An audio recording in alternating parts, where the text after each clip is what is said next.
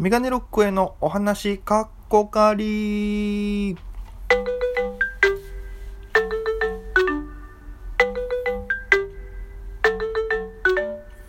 さあ、ということで、えー、メガネロックへのお話、かっこかり2回目でございます。よいしょえなんか YouTuber っぽい感じの入りではございますけども、え、1回目、え、の収録をした後に、え、ちょっとね、お水だけ飲んでまた2本目撮ってるんですけども、あの、1回目聞いていただいた方、噛んじゃいましたけど、1回目聞いていただいた皆様ありがとうございました。えー、2回目もね、えー、始まりますけども、2回目からは、普通になんかいろんなこと、えー、お話ししていこうかなと思います。で、えー、まあ、1回目はいろいろ自己紹介がてらいろんな経歴お話しさせていただきましたけども、あの、僕、1回目の収録のその、ラジオの最後に、あの、それでは皆様また今夜っていう、まあ、セリフを言ってるんですけども、これね、なんだろうと思った方いらっしゃると思うんですよ、やっぱり。まあ、聞く人によっては昼だったり朝だったりするわけですから。これなぜかっていうと、その、ラジオね、いつも最後こうやってる人ってね、あの、最後何かセリフ言うじゃないですか。あの、こう、決め台詞みたいなポンって言って終わるっていうのがあるんですけど、なんかそれを僕も作りたいなと思って。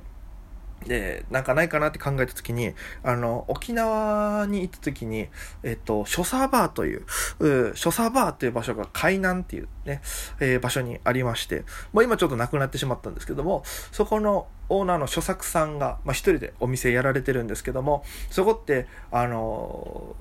ライブシーンによく出るミュージシャンとか音楽の音楽好きの方々が集まる場所だったんですよ。でもものすごく店内、あの、所狭しと CD が並んでたりとか、まあ、オーナーの著作さんがニューロティカってバンドが好きで、えー、その、ポスターがいっぱい貼られてたりとか、すごい音楽好きにはたまらない環境でして、で、僕も、お名前は聞いたことあったんですけど、なかなか、こう、行く機会がなかったんですけども、その、アウトプットっていう、えー、前も話しましたけども、アウトプットってライブハウスが沖縄にありまして、その、ウェズさんと、お一緒にラジオやってたってお話は、あ前回したんですけども、そのラジオにたどり着く前に、本当にえー、半年ぐらいかな、えー、期間ですけども、YouTube を一緒にやらせていただいてまして、その中のお店紹介で所作バーに行くっていう会がありまして、その時に初めてお邪魔させていただいたんですけども、その時に雰囲気がすごい好きで、ね、先ほども言ったような音楽好きにはたまらない空間でして、で、なんといっても著作さんが面白くてですね、ぜひあの、ね、気になるなって方はあの YouTube で検索していただけると、出てくると思いますので、えっと、アウトプットウェズと、えー、アウトプットウィズとメガネロックへのインディペンデントカルチャーという、インカルという番組だったんですけども、まだ動画が残っていれば、えー、著作さんが出てる回がですね、前編後編分かれてるんですけども、見れると思いますので、はい、ちょっとぜひ見てみてください。で、その場所が好きで、その著作さんと、まあ、お話しして、このお店を出るとき、帰るときですね、お客さんに対して著作さんが、あのまた今夜ってさりげなく言うんですよ。あのそれがすんごい、あの、個人的にかっこいいなというか、おしゃれだなと思いまして、あの、また、また今度来てねとかって、なんかね、あの、言うよりかは、また今夜ってさりげなく言う方が、なんかここに来るのがなんかその日課になるというかねなんかお家に帰ってくるみたいな感じがしてすごくいいなと思ってでもその著作さんがソシャバーを亡くなってしまった今。多分その言葉って誰かは言ってると思うんですけど。ね。えー、なかなか多分聞く機会は減ってしまったと思うんで。で僕すごい好きな言葉なんで著作さんには何もあの言ってないんですけどもちょっと言いたいなと思って最後に、えー、言わせていただいてるのがその「また今夜」っていうセリフなんですね。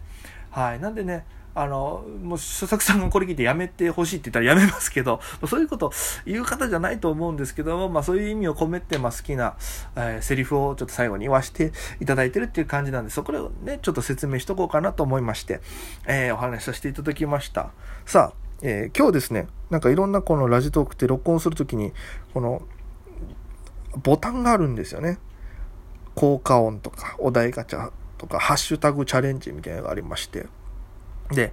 そのハッシュタグチャレンジっていうので、あの、昔のニックネームっていうのがあったんです。ですよ。昔のニックネーム。あなたの昔の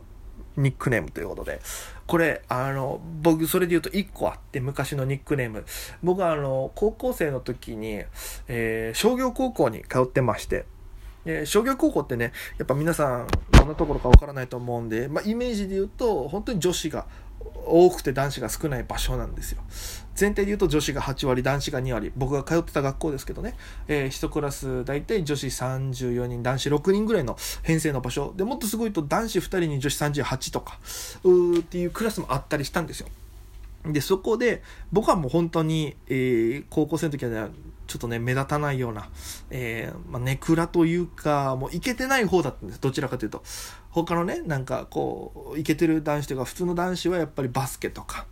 ね、サッカーとかやって持ってたりして、で、そのマネージャーが、ね、その部活のマネージャーが女子にいて仲良くなってキャッキャキャッキャしてるとか、っていう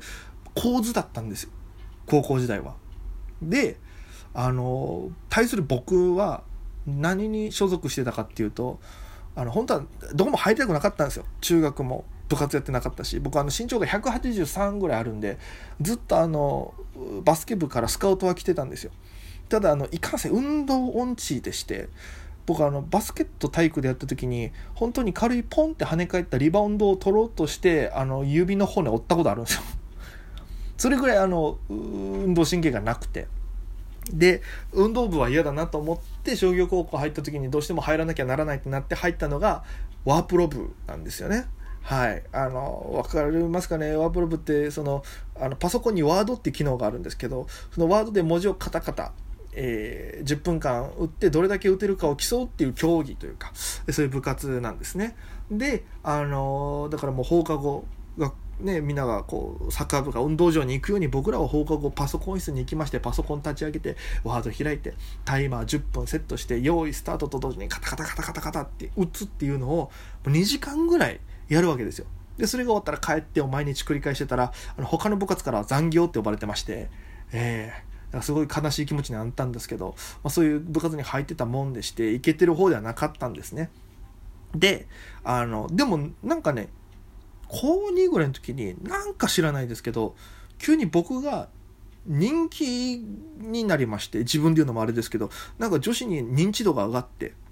ではあみたいなあの1組から9組までだったんですけど9組が国際経済科みたいな英語を主に勉強するようなとこだったんですけどそこのクラスは女子が38人がほぼ女子なんですけどそこの、えー、教室の前を通るだけでその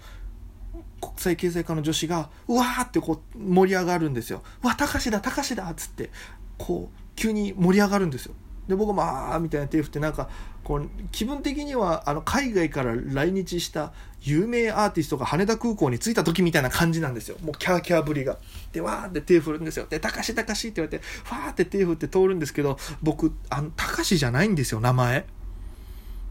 これどういうことかっていうとうちのクラスに当時一緒だった女子が、えー、高2に上がって進級した時にこう初めてねこう喋った時にこのそのなんかねクラスのお調子者みたいな小太りの女子にあのお僕大家って名前なんでね名字が大家って呼ばれるかなと思ったらなんか急に「ね、大家ってさ大家っぽくないよね」って言われてあどういうこと？と思ったんですけどなんかその女子が急に、大家って大家っぽくないよね。なんかさ、顔的にさ、たかしって顔なんだよね。って急に言い始めて。どっからたかしが出てきたかもわからないまま、ね、顔がたかしっぽいっていう理由でたかしにされてしまって、で、それで、そのたかしがね、いつの間にかこう、ふわって一人歩きして、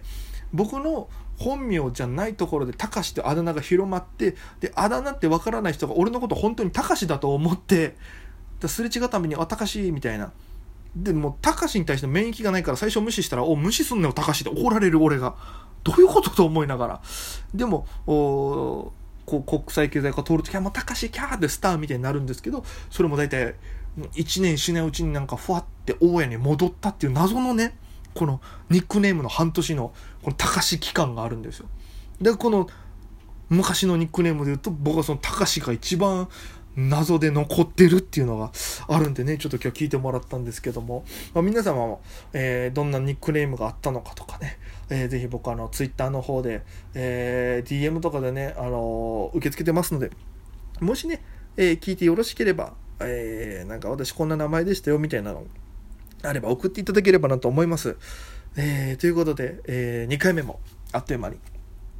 えー、お時間が来てしまったということでして、えー、3回目もまたね、えー、考えてますので、3回目はね、あの、東京に出てきた時の、おまあ、来るまでの準備期間とかのもろもろの話をちょっとしようかなと思ってますので、ぜひそれもお楽しみにしていただければなと思います。ということで、えー、メガネロック大家のお話、過去仮第2回、本日こちらで以上となります。それでは皆様、また今夜。